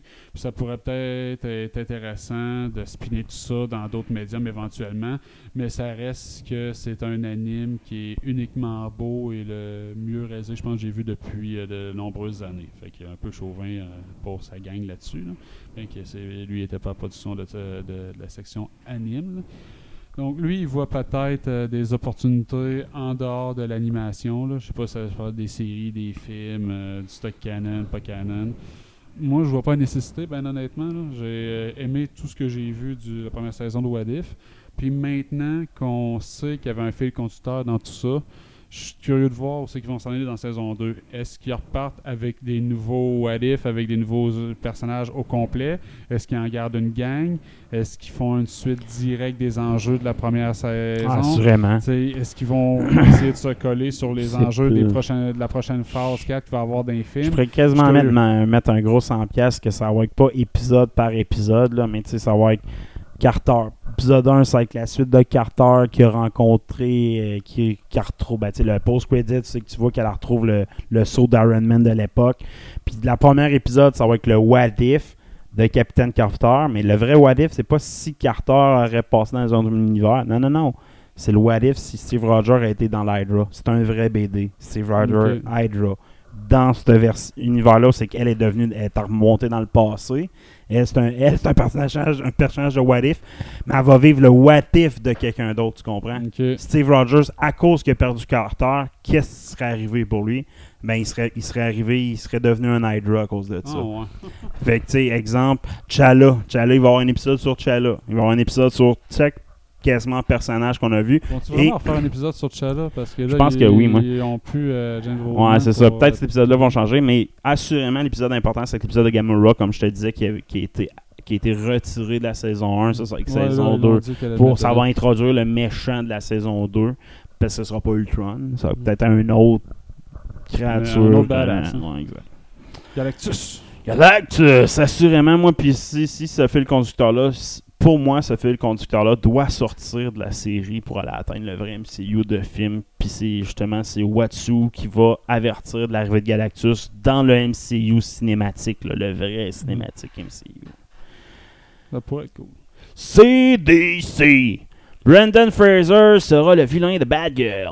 Ouais, il y a un film Bad Girl qui s'en vient. Ouais, ouais, ouais. Puis là, Brendan Fraser euh, recommence à avoir une certaine popularité. D'ailleurs, euh, Doom Patrol Ouais, euh, c'est ça. une autre saison. Puis là, moi, j'avais arrêté de l'écouter, mais il faudrait que je le reprenne. Là. Les critiques sont vraiment bonnes là, ces dernières saisons. C'est meilleur que, tu sais, mettons, c'est The Titans qui est dans le même univers, là. Puis, tu sais, c'est meilleur que The Titans pour moi, Mais c'est beaucoup moins super-héros, là. C'est pas comme une série de super-héros comme Titans. C'est vraiment plus. pro- Ça ressemble quasiment à un sitcom. Puis je pense que c'est- Fraser, c'est lui qui est le meilleur dans. Tu sais, son jeu d'acteur, sa présence, il y, a, il y a quelque chose de charismatique. Il est pas là physiquement quand il est dans son héros, là, mais Ouais. il y a souvent des flashbacks du passé quand il était le gars qui chauffe des chars. Là, fait c'est vraiment nice, puis il est bon dans ce rôle-là. Je pense qu'il a dû se faire des relations avec, W- WM, avec Warner Bros. Avec Warner Bros. Puis tu sais, c'est un gars qui peut genre faire plein de vilains, on s'entend. Il y a une phase de vilain beaucoup là, depuis qu'il a vieilli. Là, tu sais. Euh, c'est un gars qui est tombé dans les oubliettes parce qu'il s'était fait abuser. Ouais, il avait honte de ça, mais là, cette heure, on s'entend que Hashtag Ah, MeToo. ben là, dans le monde moderne, euh, c'est- plus une tort hein, Non, qui va ça, l'empêcher d'avoir de l'emploi, bien au contraire. Là. Je dis pas que c'est une bonne chose qui est arrivée de se faire taponner, là, mais je dis qu'en ce moment, euh, ça- il y a des opportunités qui s'offrent à lui, puis il en profite. Donc euh, c'est bien, il va avoir un film de Bad Girl, puis il va, semble-t-il, jouer le vilain qui serait Firefly. Je connais pas. C'est euh, un gars en costume euh, de, avec des goggles qui ressemblent à une mouche. Je pense qu'il vole, puis il y a des lance-longs. As-tu des ailes, des ailes multicolores? Ouais, mais c'est parce qu'il change euh, dans l'interprétation d'un comic book. Tu Il commence avec juste un kit, euh, mais tu sais, un, un saut, mettons. Là. Puis je pense que la dernière BD, il devient carrément une bébête en feu. là. Ah, nice.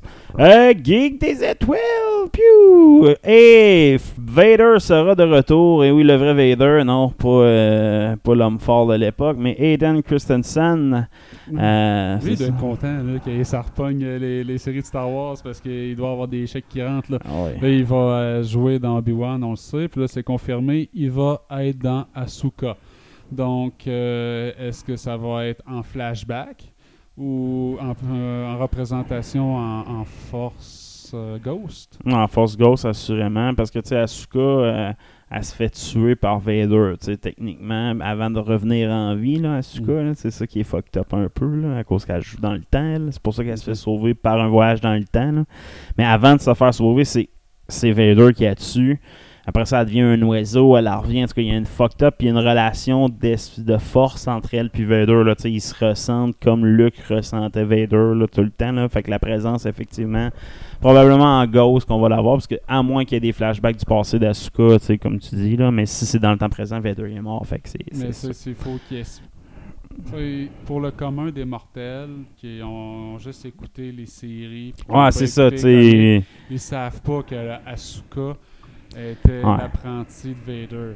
Là, s'ils font une série sur Asuka, C'était pas dans Mando, ils l'ont pas dit un peu. ils l'ont peut-être sous-entendu. Je suis pas sûr qu'ils l'ont dit Ouais, explicitement. t'as raison. Plus je regarde. Puis, euh, fait qu'il va falloir qu'il l'adresse ça dans la série d'Asuka. Fait que tu euh, verrais Ouais. bien commencer la série avec un flashback d'Asuka qui se bat contre Darth Vader. Mais Asuka est pas en chasse dit, de Vader. Non, je sais, mais je vais très bien la ouais. série. Tu sais, commencer avec un flashback de Asuka jeune dans un combat contre Vader. Sais, Vader qui dit à Stop plusieurs my, my Padawan. à travers ça, toute la série, plusieurs flashbacks, il voit son passé quand il était Padawan, quand il était son collègue, quand il était contre Vader, tu sais, pl- plusieurs étapes dans sa Ouais. vie, là, à travers sa conquête de protéger euh, Baby Yoda ou whatever, là, je sais pas si ça va être quoi, là, mais ça sera à suivre. Snoke, peut-être de retour dans Endor. Ben oui, il va y avoir la série Endor sur euh, Disney+. Pas série que tout le monde se calisse, je pense. unanimement. J'ai pas grand monde. Moi, j'avais a tellement ça. aimé euh, Rogue euh. Old One que, tu sais, je vais l'essayer, Endor, parce que, tu sais, moi, peu importe les personnages, l'univers de Star Wars, si t'enlèves les Jedi, je la trouve fucking intéressante. Ouais, mais tu sais, moi, euh, comme on a déjà dit, je commence à être tanné d'étendre l'univers de l'intérieur. Ouais, c'est ça. ça, je- Puis là, c'est vraiment de l'intérieur Ah parce que tu sais qu'il n'y a pas d'avenir pour ce personnage-là. C'est sûr. Fait que Ah ouais. ça s'en va d'un mur, peu importe ce qui se passe. Ouais. Fait que, mais semble-t-il que pour ce que font tout le temps euh, Star Wars ces temps-ci, quand ils étendent de l'intérieur, c'est pour mettre en ça. contexte De des affaires qui étaient moins bons, qui avaient été ratés un peu, dont Snoke. Ou tu peux ouvrir des fenêtres aussi dans un futur. tu sais. Mais euh, en ce moment, mettons tout ce qui est comique, Ah canon, ouais. puis les affaires de même, là, les, les comic books, c'est beaucoup pour mettre en contexte des affaires qui n'ont pas été mises dans la série, puis faire ah, regarder l'épicness de tout ça finalement. tu sais. Donc, euh, Serkis, euh, l'acteur qui jouait euh, le Snoke, Andy Serkis, est confirmé sur le casting de la série Star Wars Andor. Donc, on l'a pas vraiment vu la vraie face de Serkis, là, fait qu'il pourrait être cassé dans un autre personnage, mais bon, moi je préfère penser que il va, euh, on va revoir Snoke d'une façon ou d'une autre dans cette série-là, puis Ah, il va avoir une, une mise en contexte euh, Ah oui. meilleure pour le personnage. tu sais. On va voir d'une façon ou d'une autre que c'est Palpatine qui le contrôle en arrière. Puis, Ouais, c'est déjà dit, tu sais, tu le sais déjà, mais tu il va y avoir de quoi qui va donner un twist plus intéressant à Snoke, là, c'est toujours ça le but, t'as bien raison. Eh, Dune, partie 2 confirmée. Hey, j'ai pas fait mon devoir, j'ai pas écouté encore euh, le film. Asti, je me Ah non, t'as fait mal. ton devoir, faut l'écouter au cinéma, sinon Denis Ah. Villeneuve serait pas content. Non, je serais allé au cinéma. Euh, en ce moment, bon, la critique est relativement unanime. T'as, t'as une couple de personnes qui trouvent le moyen de chialer de temps en temps, mais globalement, tout le monde chie à terre, comme quoi c'est un Ben, bon film. bon. Fait que, euh, il va y avoir un 2.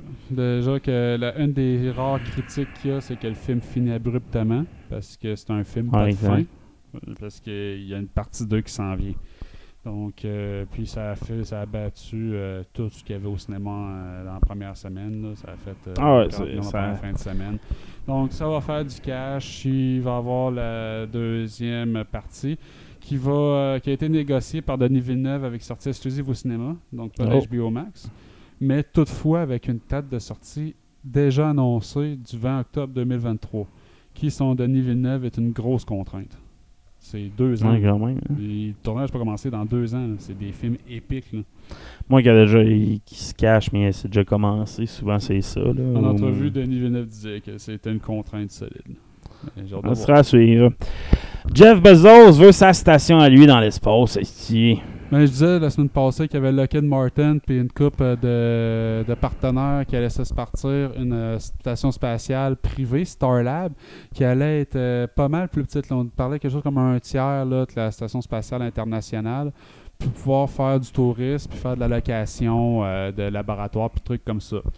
Mais t'as Jeff Bezos aussi qui, qui veut euh, embarquer dans le tourisme spatial privé avec sa propre station spatiale qui euh, va s'appeler The Orbital Reef. Fait que le, le reef, c'est euh, comme, euh, comme une barrière de corail, c'est le Coral Reef. là. Fait que mettons. La falaise, pas la falaise, c'est un, un muraille. Une muraille.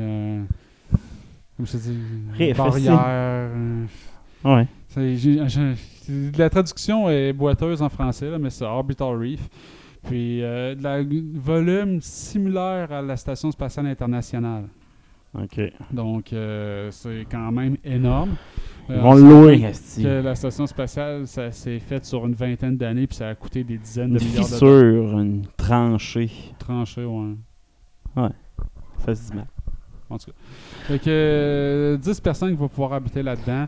Il va y avoir un laboratoire, il va y avoir euh, des installations euh, pour euh, le tourisme. Puis ça va être un partenariat avec euh, Blue Origin, la compagnie de Jeff Bezos, euh, Saya Space Enterprise, euh, puis Boeing. Donc, euh, pour euh, quelque chose possiblement euh, 2000 en 2027, c'est, euh, mais les infos sont bonnes, mais là, ça a déjà été retardé, le premier lancement, là, qui était pré- déjà retardé à fin 2022. Donc, peut-être plus autour de 2030. là. Mais comme je vous disais, là, ça, c'est, là, en ce moment, c'est la course spatiale qui est vraiment relancée, comme dans les années 60, mais c'est une course spatiale privée. Fait que Jeff Bezos lui a dit que lui, il voit son entreprise comme, est- comme étant de l'immobilier spatial Exact. dans son avenir. Oui, des condos dans l'espace, c'est ça Ouais. qu'il veut. Mais dans le fond, le premier qui va y arriver va être le premier à avoir la place parce que pas légiféré. Il n'y a pas de terrain là, à vendre dans, dans l'espace.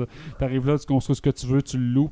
Tu sais, c'est Ouais, l'espace. non, mais il va le- conquérir l'espace cubique euh, qu'il construit. je- je- c'est ça, il conquérir. C'est ça, mais il exact, pas attribué à Ah personne. non, exact, c'est Il n'est pas sous aucune législation. Ah c'est ça. Euh, ah, Jusqu'à une certaine hauteur, oui, là, je me souviens pas, là, mais oui, il y a une certaine législation spatiale, mais il doit y avoir des coins non légiférés, Ben, comme les océans. Là, parce mettons, que c'est pas des orbites géostationnaires. Non, non, Fait je comprends, mais tu sais, autour, mettons, de la station spatiale, tu dois avoir un certain. euh, qui- tu avoir un espace que tu peux pas approcher. Là, Je avec dis, les- Tout ça est après mettre des fondamentaux. va mettre Je- en- la voie pour des fondamentaux qui n'existent pas encore, d'une économie spatiale. qui À quand mon un jour. vaisseau à moi partir dans l'espace tout seul?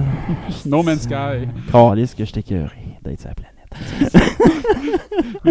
Streaming noir, il faut en parler. non, non, je veux juste m'en aller d'ici. Streaming War. Ouais, Squid Game euh, sera sur Apple. Non, Apple TV. Ah, veut son Squid Game. ok? Ok, ok, ok, ouais. Ils ont sorti une bande-annonce, euh, Dr. Brain, qui est dans la même semaine que Squid Game est populaire. Puis c'est quoi le caractérise Squid Game? C'est violent, puis c'est sud-coréen. Ben, Dr. Brain, c'est violent, puis c'est sud-coréen. Puis là, il va avoir, il y a Alice in Borderland, euh, y a- qui est une série euh, japonaise, je pense. euh. donc c'est c'est comme à la mode, là, d'avoir du sud-coréen d'horreur. Fait que là, Mais c'est vrai que voir des Asiatiques se faire péter la gueule, c'était un de mes passe-temps favoris quand j'étais plus jeune. Spike TV, Mais Most Extreme Elimination Challenge. Mais c'était pas d'horreur, par contre. non, c'est ça là. très coloré. là. Mais ouais, ça semble-t-il que c'est à la mode. Moi, je, je dis, c'est pas parce qu'il y a une série qui a pogné Non, que va tout ce qui Mais- est coréen, mais c'est vraiment la pensée des hauts dirigeants. C'est oh, ça fait de l'argent sans c'est comme Stranger être à- Things. Ah, ça a parti de la mode des années 80. Il y a eu 60 séries ces années 80 qui ont, ou qui prennent le, genre le, le fait de reprendre un perso- le, le- le thème, genre venir dans le passé, venir dans. Après ça, t'as- t'as- c'est tout le temps de même. Moi, ça me fait tellement pitié. Bon. Dr. Brain, quand même, la prémisse euh, semble intéressante. Un scientifique qui a perdu toute sa famille dans un accident, puis euh, il développe une technologie qui permet de se connecter au cerveau de personnes mortes pour explorer leurs souvenirs et trouver des indices. Donc, Ouais. c'est quoi? C'est Cyberpunk. Ouais. Ouais, c'est- c'est c'est-. Ouais. Mais pour de vrai, c'est Ah carrément ouais, c'est ça, c'est ça, Cyberpunk. c'est- C'est c'est ça, ça. Cyberpunk. Ah ouais. Fait que Ouais. euh, je trouvais pas grandes originalités là-dedans. J'ai regardé les trailers. Je suis pas convaincu que ça va être le hit du siècle. Moi, il est coréen, hein, à la base. Mark Miller euh, se réessaye sur Netflix. Ouais, le gars qui a fait Jupiter's Legacy. A pas été un hit. Non, c'était. les, les, les une, gang de zombies se laissent crever en jouant des 56 heures à l'ordinateur. Ah, pas de vie. Hum, Ils peuvent même tout crever déjà pour enfin bon. Ouais, euh, Mark Miller, Jupiter's Legacy, ça avait été de la merde. Là, il y a la série est centrée C'est Vilain qui était supposée sortir, là, le- comme le pendant, je pense, de Jupiter's Legacy. Mais il va aussi avoir une série sur Netflix en animation qui va s'appeler Super Crooks. Fait que Super Crooks, ça suit euh, des super héros, non des super vilains, mais avec des super pouvoirs. Donc Johnny Bolt et ses amis qui font des hold-up puis ça vire mal, un peu à la Casa del Papel, mais avec des super pouvoirs. Euh, le studio au développement de ça, c'est quand même le studio qui fait My Hero Academia.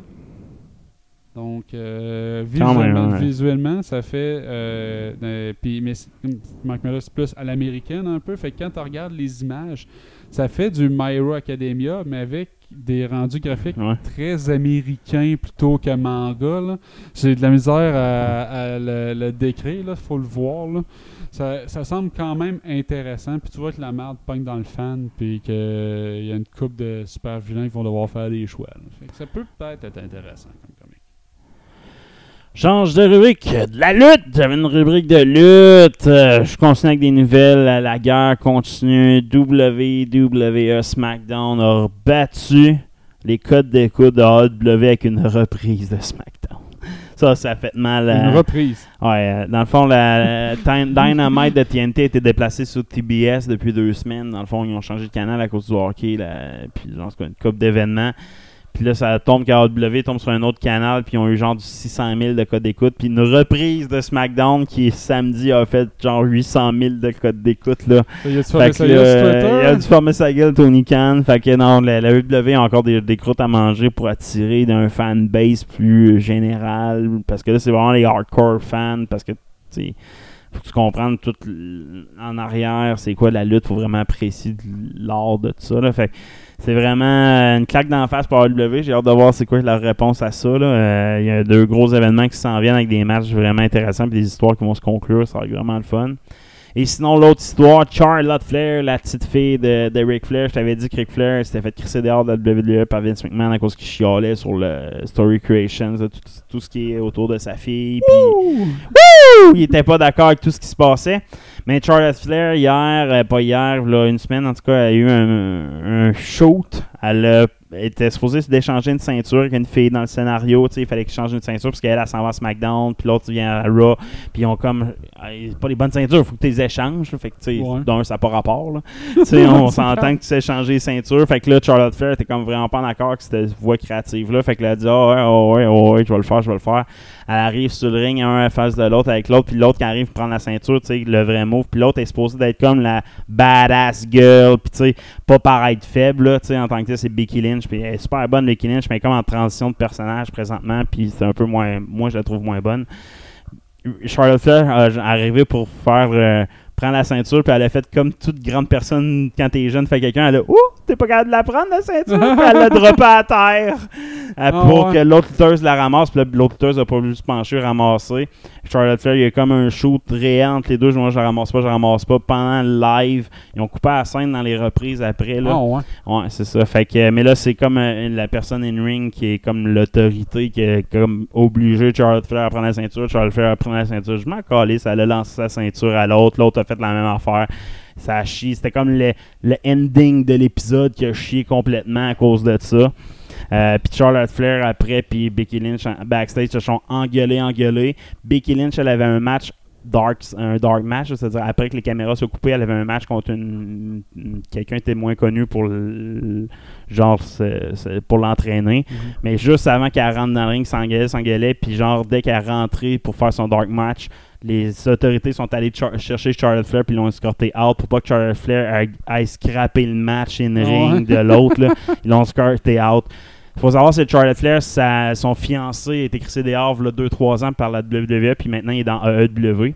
Euh, puis, sais, cherche à se elle- faire crisser dehors. elle, elle aussi. cherche pas à se faire crisser dehors, mais à tout avantage. C'est la meilleure lutteuse féminine sur la planète. Point final. Il n'y a pas personne qui peut dire autre chose de ça.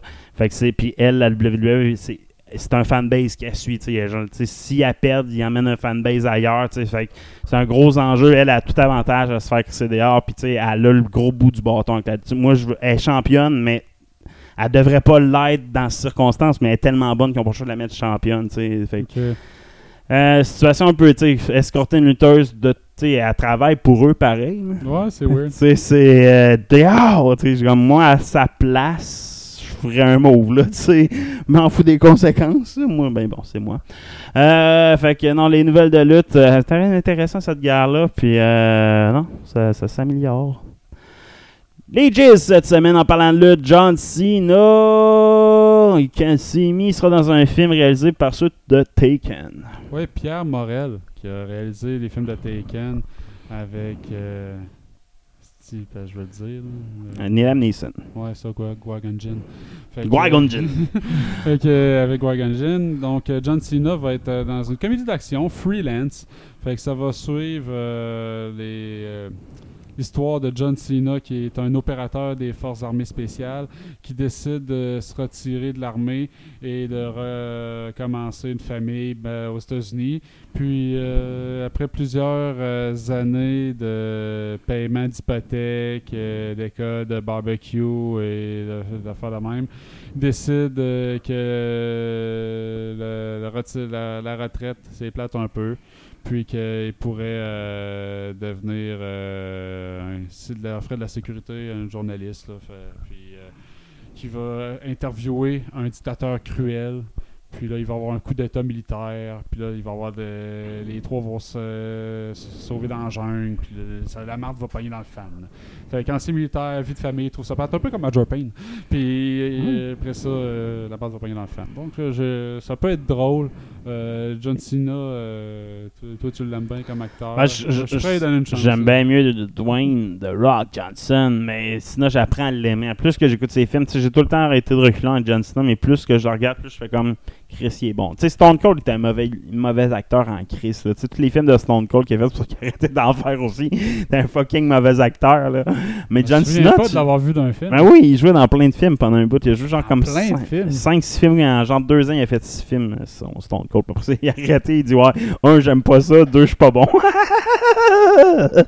Mais, euh, tu sais, quand tu regardes John Cena, tu sais, il aurait dû être acteur avant lutteur. Pour moi, j'ai jamais aimé comme lutteur, John Cena. Parce J'ai jamais aimé comme lutteur. A une phase de lutteur, il n'y a pas de phase d'acteur. Ah, je le sais, mais tu The Rock, je l'aimais comme lutteur profondément. Je trouvais qu'il était un bon lutteur, il était bon dans tout. John Cena, tout ce qu'il a fait, j'ai pas aimé ça.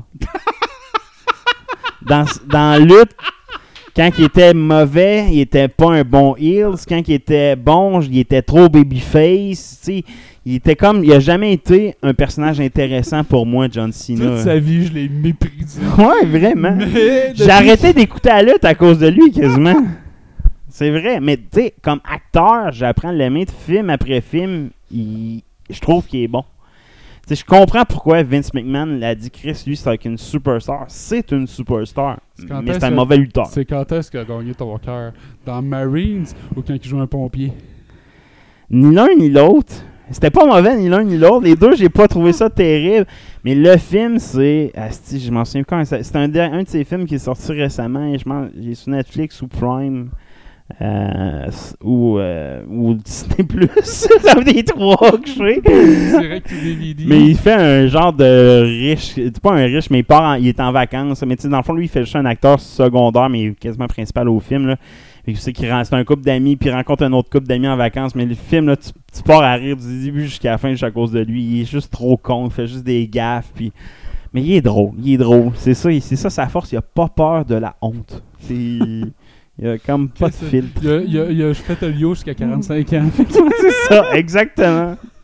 Next Jizz, faut que j'en parle. Buzz Lightyear. Lightyear, Oh oui, le film, bon, sérieusement. Quand j'ai vu le trailer, j'étais comme. Hey, sérieusement, j'avais jamais entendu parler qu'elle allait avoir ça, fait- J'avais entendu parler. Moi, j'avais pas mais- suivi, j'avais pas fait. Quand j'ai vu ça, je fait The fuck, man. Ils ont-tu vraiment fait un film sur le personnage qui est à l'origine du jouet? Ouais. Ben oui, ils ont fait un film dans l'univers de Toy Story, le film qui a inspiré le jouet. Ben ils vont refaire, je sais pas si c'est le vrai personnage qui a inspiré le film de l'univers de Toy Story. Mais tu sais, il y a le- plusieurs le niveaux réalisateur- là-dedans. Le là. réalisateur, pour clarifier ça, il est sorti puis il a dit euh, c'est un film sur Buzz Lightyear, le personnage. Il dit voyez ça de même. Il n'y a pas de grande connexion Non, non. avec l'univers de Toy Story. S'il était pour avoir une connexion à l'univers de Toy Story, voyez ça comme il y a un film qui est sorti au cinéma, Exact. puis il y a un jouet pour enfants qui, qui a été créé à partir de ça. Puis ça, fait que c'est l'histoire du film, si vous voulez. Il faut. il, t'attend pas- il dit attendez-vous pas à voir Andy en, post-credit en train de manger un popcorn pour- au cinéma. pour les vrais fans de Toy Story, par contre, tout le monde sait qu'il y a une vraie série, Buzz Lightyear, qui est sortie à l'époque après Toy Story, qui est un anime, ben, un anime, un dessin animé, je vais dire plus comme ça, dessin animé qui parlait de l'histoire de Buzz Lightyear pour expliquer c'était qui ce personnage-là dans le film. Donc, je sais pas si l'histoire va S'inspirer de ça. mais le trailer fait que oui. Ouais? C'était vraiment quelqu'un qui voyage dans le temps, là, puis qui, se rend- qui devient un héros dans une genre de galaxie éloignée, puis qui revient sur Terre, puis fuck, man, c'est pas, tu sais, out of time, là, tu sais. Fait c'est carrément ça qui c'est le personnage de Buzz Lightyear, mettons, qui avait mis un peu de lore à l'époque là-dedans, là, tu sais. Qui est weird le un trailer peu. était écœurant. Le trailer est puis il garde le côté animé aussi de, de Toy Story. Tu sais, quand il se bat, là, tu vois, il fait un move de ninja full vite, un peu comme Buzz Lightyear fait comme jouet, mais dans- comme jouet dans l'anime, là. Ils ont pris, ils ont quand même gardé des le visuel, le- le- une touche Toy Story, Ouais, mais adapté, ouais, adapté à un vrai film d'anime. Euh, le, Spa- le kit de Space Rangers, il est tellement clean. Quand tu le découpes, il y, a, il y a toutes les, les marques de Buzz Lightyear, les pitons, tout le... Tout hâte de voir ce que ça fait pour de vrai, par contre. C'est Ouais, exact. c'est Puis j'ai hâte de voir la fille qui est avec, Ouais. l'autre Space Ranger, qui, elle a un chiffre. Elle a un chiffre sur son bras, pas Buzz. Sais, Buzz, il y a un symbole de commandant. Toute cette histoire-là, tu sais, pourquoi il est un héros, on, sais, on le sait. Puis on sait qu'il va y avoir Zurg, parce que tu vois les robots Zurg dans le trailer. Tu vois les Z-Bots, là, dans le fond, Mm. ceux qui sont des petits robots dans le deuxième film, je pense qu'ils apparaissent puis tirent plein de rayons laser sur Buzz Lightyear. En même temps, ils sont un million sur Buzz, puis ils se protègent. Là, ben, tu vois un vrai robot comme ça. Fait que tu sais qu'il va être prisonnier de Zorg ou va aller attaquer Zorg à un moment donné dans ce film-là. Fait que Zorg aussi, j'ai hâte de le voir, comment ils vont le présenter. euh, qui est un, ba- un cliché. Tu sais, les bad guys, les meilleurs bad guys de toutes les. cliché. C'est cliché. fait que lui, c'en est un cliché, un robot noir qui parle de même, ben, lui, le monde. Fait que, tu sais, c'est. Ça va être vraiment, vraiment bon. Et deuxième gist que j'ai eu aujourd'hui, je vais je vais l'écouter Watcher juste pour la, le trailer de la saison. Je pense que la saison 2 a tellement de la bonne que je vais me taper la saison 1. Ouais, Witcher, pas Watcher, Witcher. Non, ouais, Euh, la saison 2. Saison euh, 2 est euh, vraiment intense, le trailer. là C'est. Ouais, c'est ça. là, il va y avoir un fil continu. Tu vois, chronologiquement, ça va. faire Exact. Fait que j'ai un petit gist pour ça cette semaine. Fait que euh, vraiment nice. Et sinon, je reviens avec ma chronique Toys OK qui a vu de Noël, continue à magasiner les jouets, continue à regarder les nouveautés. Je sors un peu ce qu'est-ce qui est geek de côté. Heroes of Might and Magic 3, le board game. Ouais, j'ai vu ça. Ça, là, ça a de l'air bon. Il est cher, euh, 100 pièces US, là, fait Ouais, que pas donné, non, on s'entend, faut peut-être des amis, fait que je peux out of game. Mais le jeu, c'est un petit jeu de cartes, euh, ça a vraiment l'air vraiment intéressant. Là, euh, allez regarder ça, Heroes of Might and Magic, pour les fans de Heroes of Might and Magic. Quand que je parle, j'ai rejoué à Age of Empire, qui est un jeu de RTS. L'autre type de jeu que j'ai pas beaucoup joué dans les dernières années, c'est un jeu comme Age. Ben, Ubisoft Semi- c'est ça, mais tu sais, il y en existe plus de ce style-là, des semi. Euh, tu sais. mais tu sais, t'as des jeux civilisation, age, puis pour moi, t'avais ce genre de Euh, jeu-là entre les deux, là, tu sais, que. d'en avoir encore, comme Civilisation puis Age. tu Exact. puis Ils ont scrappé ça. Ben, il y en a un 7-8, je pense. Ouais, mais Je- non, mais quand, j'ai vu ça, je suis comme, j'ai jamais joué au 7, jamais joué au 8, j'ai regardé les critiques, c'est vraiment à chier, là, Ouais, tu sais. ça, Ils ont scrappé le à part- genre. moi, le 6 m'avait. Le 5, c'était comme. Urgh. Le 6, c'est comme tu joues à ça, c'est comme. Man, man, ils ont tout brisé, ils ont tout brisé dans le 6. Il n'y avait plus rien qui se tenait. Le, là. le 5, le gameplay se tenait, mais l'histoire était de la merde Ouais, avec la ça. fille du démon. Puis Le, le l'autre 3, gars, c'était le euh, best. Le 3, c'était le sweet spot. là. Le 1, c'était trop vieux, trop euh, DOS. Le, le, le 1, je pense que t'en souviens, c'était vraiment un DOS. là. C'était genre euh, des petites tasses d'une case. En tout cas, ça a chié. Le 2, c'était comme, wow, découverte d'un nouveau genre de jeu pour moi. là. C'était vraiment deux, ça. Le 2, c'est trop 2 Mais pour le 3, c'était le meilleur. Le 3, tu sais, il était tout clean up. C'était clean, le 3, là, tu sais. Heroes 2. Ouais, 3, 2, 1, 6, 7. Tu, tu peux pas te battre 3, 2, 1, 6, 7, man. 5 dragons. 5 dragons, ouais, man. Talk, Talk, talk. talk. Que j'ai joué à Heroes 2? Sinon, Proton Pack, on parle de Ghostbusters. As-tu vu le nouveau euh, Ash, Ashlab va sortir un projet Proton Pack, un nouveau jouet pour enfants, mais tu sais, vraiment là, pareil comme le jeu, Ouais. avec les lumières, puis tout, là, ça va Pour être moi, ça tire sur un laser pour vrai, ça. Ça va être vraiment. Il va y avoir plusieurs modes justement de lumière pour simuler les différents films là, dans le fond. Fait que ça sera à voir. Vraiment cool pour Ghostbusters qui s'en vient. Quand j'ai vu ça, je fais Ah, c'est vraiment nice. Sinon, Hasbro a sorti une nouvelle série de figurines des X-Men des années 90. Euh, des figurines euh, de 6 pouces, euh, des petites figurines, là, mais avec 9 pièces, mais calices qui sont belles. là. Mr. Sinistro et Wolverine sont juste crissement bien faites. Euh, Lego présente sa collection Batman aussi cette semaine. Batman, le film de Matt Reeves. là, Fait qu'ils ont fait la Batmobile. La nouvelle Batmobile en Lego est maintenant disponible. Elle est vraiment belle. Elle est complexe. Muscle le modèle à car. 129$. pièces Ouais, exact. Le Muscle Scar Batmobile là, avec le moteur. Tu peux ouvrir le coffre. Il est vraiment clean le, le modèle. Fait que allez voir ça. Pour les enfants, les fans de Roblox, une version de Monopoly Roblox maintenant disponible. Tu peux jouer à Monopoly sur le thème de Roblox, man. Il a rendu Mo- Monopoly va avoir un milliard de thèmes à la fin de sa vie. Ça ça. existe, il y a un monopoly de ça. Assurément. Ouais, 35 de l'Internet. Exactement. Sinon, puis une autre petite découverte, Circuit Mess. Tu connais ça, Circuit Mess? C'est un gars qui a trouvé une façon de rendre la construction de cartes mères ou de puces informatiques euh, le fun. Ils ont créé un jeu de Batmobile et euh, Warner Brothers, Circuit Mess, se sont startés c'est un Kickstarter présentement pour utiliser la, technologie Steam. Ça, c'est vraiment comment créer des cartes mères, là, mettons, fait en modèle réduit, comme étape par étape, fait ci, plug ça, puis t'as tous les morceaux que déjà comment les souder, là, comment apprendre aux enfants à faire des, Des circuits. des circuits Mais ça, électroniques. là. avant avec des films, mais là, c'est comme plus imprimé dans le fond. là. Puis la programmation aussi, dans le fond, c'est une intelligence artificielle. Tu peux pas faire un petit robot intelligence artificielle, tout monter, puis c'est une, une Batmobile sous forme de Batmobile. Vraiment nice. Là. Tu peux les programmer à jouer au soccer, tu peux programmer à faire plein d'affaires, mais tu la construis aussi. Fait que euh, tu pars de zéro, puis tu te construis un robot intelligent. Tu sais, zéro. Tu fais les, tu assembles les morceaux, tu le programmes à ton goût, puis tu joues avec. Fait que puis une petite mallette euh, avec ça spécial. Allez voir ça, Circuit Mess. Euh, c'est un Kickstarter. Je l'ai vu, ça a Kickstarter vraiment intéressant. Puis le produit fini, il t'as l'air. Ouais, vraiment. Fait que euh, c'est le genre de petits trucs de même qu'on en regarde là. Moi j'aime bien ça, l'intelligence artificielle, apprendre à programmer aux jeunes, là, c'est c'est un avenir qu'il faut, faut voir. Fait que quand j'ai vu ça, j'ai dit nice. Maintenant les Let's Play. Let's Play pour nos joueurs, les Nintendo sur la GAT, sur la Switch Online, c'est de la boîte. Ah ouais, le monde t'es pas content cette semaine, Ouais. ça. Euh, graphiquement, c'est moins beau. Pas que le- le- les, re- les versions refaites, mettons, c'est GameCube ou c'est Wii, là. Donc, moins beau que la version originale au 64. Ouais. Tu perds le, mettons, Ocarina of Time, tu perds le reflet de l'eau des places, des, des problèmes de clipping, des problèmes de performance, des gros lags de la mort. T'as vu des vidéos de ça, c'est terrible. Euh, des plantages en plein milieu du jeu. euh, hard, euh, hard crash retourne euh, euh, euh, système d'exploitation. Euh, ils ont défait, là, ils ont enlevé du contenu dans le jeu. Fait que, mettons, la, mini-map dans Zelda Ocarina of Time n'est plus là.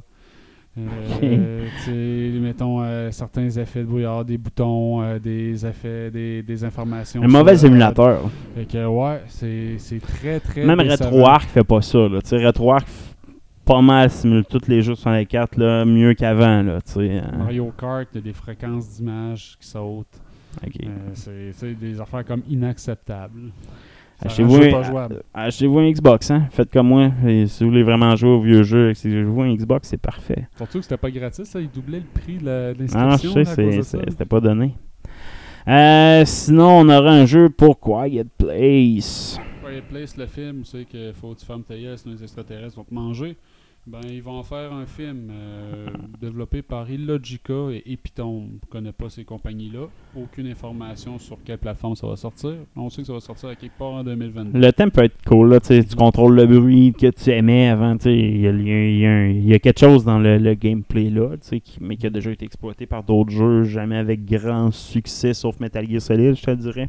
Fait que, c'est un jeu de stealth, genre survie stealth, là, c'est une affaire de même. Ça sera Dans à un jeu triple A, je dis, c'est ce intéressant. Je verrais pas un jeu mobile, par contre. Ouais, c'est Euh, ça. Fait que je sais pas.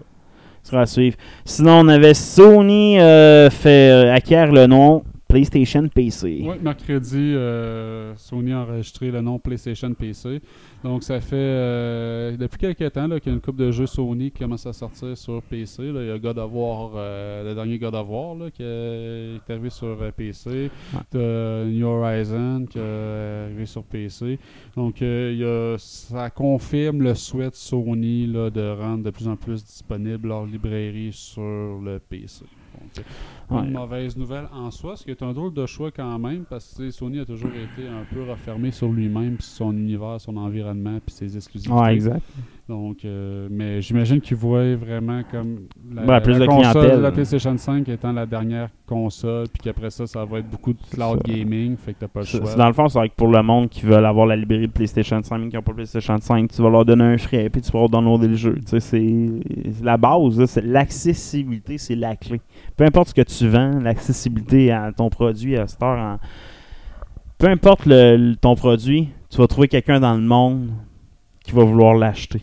Ça, je veux Ah ouais. dire, c'est C'est c'est le c'est cloud gaming. Fait que c'est c'est fort probablement que euh, les dernières Xbox puis les dernières PlayStation, c'est les dernières consoles physiques qu'on va avoir. As-tu vu les ligues de Final Fantasy Tactics? Non. Des ligues qui sont sorties euh, après avoir pioché des données sur euh, Square Enix. Ils ont vu plusieurs nouveaux jeux qui seraient en cours de, Ok. De, de- de développement, dont un remaster de Final Fantasy IX. Euh, Ça, c'est pas nécessaire.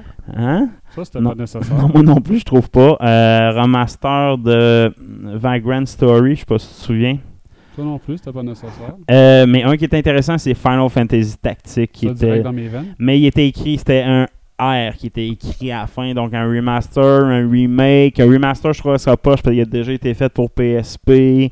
Faudrait que ce soit un c'est remaster. ouais, tu sais. Euh, je veux pas que ce soit une réadaptation de jeu, juste encore changer quelques bonhommes, changer, mettons, un, deux, trois missions de plus. Là, Ouais, ça, ça serait à chier pour moi. Il faut vraiment que ce soit un remake, un Final Fantasy tactique avec des graphiques modernes, mais dans un environnement tactique. Remake à la Final Set. là. Ouais, exact. Euh, quitte à utiliser un engine 2D, je m'en fous, là, tu sais, mais un nouveau engine, une nouvelle approche du jeu, pas de grosse world map, que je suis obligé de naviguer, Ouais. de quoi de plus moderne, là, moi, je veux ça, là. C'est encore ce que des rumeurs.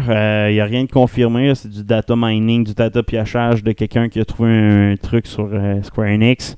Euh, ça sera confirmé. Euh, parce que j'aime mieux Final Fantasy Tactics que Final 9 comme toi, hein, on s'entend. Mais pourquoi Final 9 Vous mettez Final 8. Final 8 avait un beau lore, des bons Non, mais personnages, c'est puis une histoire pas finie. Final 8 vient. Si c'est Final 8, c'était déjà remasterisé dernièrement. Non, mais Euh, refaire, pas Refaire, ça, je suis d'accord. remake, un puis faites remake. l'histoire complète. Ouais, je- la vraie histoire qui devait ça. sortir originalement en deux épisodes, puis euh, Ouais, avec Laguna d'un bord, Squall de l'autre. C'est ça, exact. Euh, mais aussi, concentrez-vous sur la suite de Final 7. Hein? Euh, on- Ben, j'ose espérer qu'ils sont capables de marcher et marcher de la gamme en même temps, mais s'ils ont besoin de mettre tous leurs œufs dans le même panier, en effet, qu'ils le fassent pour nous sortir la suite au plus tabarnak. Sinon, Halo Infinity, le Infinite, la campagne, le trailer est sorti. Euh, vraiment nice pour moi le trailer. J'ai écouté un blog de Chunk de Adam Cole, baby. Un lutteur qui, fait, qui a eu contact avec les développeurs puis eu la chance d'essayer la campagne. Puis il a fait un gameplay avant hier soir, je crois. En tout cas, j'ai écouté. Man, il y a des bouts difficiles. Là. Il y a des bouts, tu sais qu'il faut vraiment que tu utilises une tactique. Tu vas chercher une grenade pour tirer de quoi, mettons, pour, des, pour attirer, mettons, euh, des grosses bébites, mettons, plus fortes d'un bord pour pouvoir sniper quelqu'un pendant ce temps-là. Tu sais, il y a vraiment. C'est pas juste un shoot dans le tas, mettons, là, au niveau de la campagne. Puis l'histoire a l'air quand même décrochée un peu. Dans le fond, c'est l'histoire de Master Chief qui se fait récupérer. Puis, euh, dans le fond, dans un. Plus vraiment, genre 300 ans plus tard, là. Tu sais, fait que tu peux- 300 ans plus tard. Ouais, c'est ça. puis lui, il cherche à retrouver Kira, je pense qu'il est comme sa, son âme sœur, puis son âme sœur a été emprisonnée sur une planète, puis il s'en va sur cette planète-là, puis il y, a, puis il y a une intelligence artificielle qui a été créée pour emprisonner, pour pas que Kira se, se libère, en gros, là. Fait que, peu importe l'histoire, est assez vague, mais tu, tu peux jouer en la campagne sans avoir tout compris l'histoire de Master Chief au complet. Au pire, je vais faire, je vais l'écouter. Je vais l'écouter en parallèle, Ouais. c'est souvent ça que je fais dans les jeux. Mais crème, le gameplay puis le visuel, as-tu vu le visuel du jeu de Halo, man? C'est J'ai juste vu un- une coupe d'images, là, mais ouais, que- c'est le meilleur jeu que j'ai vu de ma vie. Là. Tu sais, Quand tu calls, tu peux caller des véhicules, mettons, euh, live. Là. Tu vois un avion arriver, puis il atterrit, puis il drop le véhicule que tu as choisi, puis il atterrit, paf sur le sol, tu vois toutes les étincelles. C'est c'est juste fuck, man. Ça, c'est vraiment un, nouveau, un jeu de nouvelle génération que je veux voir jouer, expérimenter le feeling de jouer avec le, le visuel à ce point, ou- aussi bon que ça. Malheureusement, ce jeu-là vient pas avec la Game Pass, fait que je vais. En tout cas. C'est cher les jeux. C'est cher les Ah, jeux. c'est pas- pas gratis s'amuser. Christian Pagis, euh, dernière nouvelle de la semaine. Euh, encore, on revient sur la Chine, la Chine, la Chine. La Chine a maintenant l'ordinateur quantum le plus puissant du monde. C'est ce que les autres prétendent. prétends. Il y aurait, en ce moment, officiellement, c'était Google qui avait l'ordinateur quantique le plus puissant, qui était euh, à 55 qubits. Euh, Sycamore, qui s'appelle. Euh, puis ça, ça faisait deux ans qu'il était le champion incontesté. Puis la Chine aurait élaboré un ordinateur quantique à 66 qubits, donc euh, 10 millions de fois plus rapide que celui de Google, semble-t-il. Mais bon, peut euh, de produire que une opération bien précise, hyper spécifique, là. Euh, puis ça fait encore, ça amène beaucoup d'erreurs dans le quantique, c'est ça le problème, là, les, les- erreurs qui arrivent de là. Fait qu'il prévoit encore 4 ou 5 ans de dur labeur pour réussir à éliminer les erreurs. Sais, tout, tout ça, c'est un peu du brag, parce que tu peux pas dire que tu as l'ordinateur plus ça, puissant si il fait réussir Ah, pas ça. ses équations de façon fiable, tu sais, qui est, qui est le cœur de la patente. Même Google avec Sycamore, tu sais, le plus fiable, il était à, une- je pense, 30 kek ou 40 kek qubits. ABM, euh, ABM, je pense qu'il l'avait, quelque chose comme ça. Fait que euh, ça, ça, ça en vient tranquillement pas vite. Puis c'est certain qu'il y a une course là-dessus. D'ailleurs, une course, Mhm. il y, a une- il y a une guerre, euh, une guerre froide technologique là, entre la Chine et euh, Ouais. l'Occident, C'est sûr. euh, les États-Unis. Puis ça, ça se manifeste de plus en plus. Euh, le géopolitique euh, va amener beaucoup de technologie, mais Ouais, ça va être épeurant. C'est une nouvelle guerre froide. Là. On veut Mm. pas, on le dit pas à haute voix, là, mais il y a une guerre froide économique et technologique présentement Oh, qui se ouais. passe. Puis tant que ça vienne pas physique, on est correct. Là, mais Puis, un jour, la Chine va nous bouffer. Hein? Ouais, Asimov, la- Asimov nous l'a déjà dit. Asimov nous l'a déjà dit. Oh, qui mange la merde. Fait que ça finit le show. Ciao, bye. Ciao!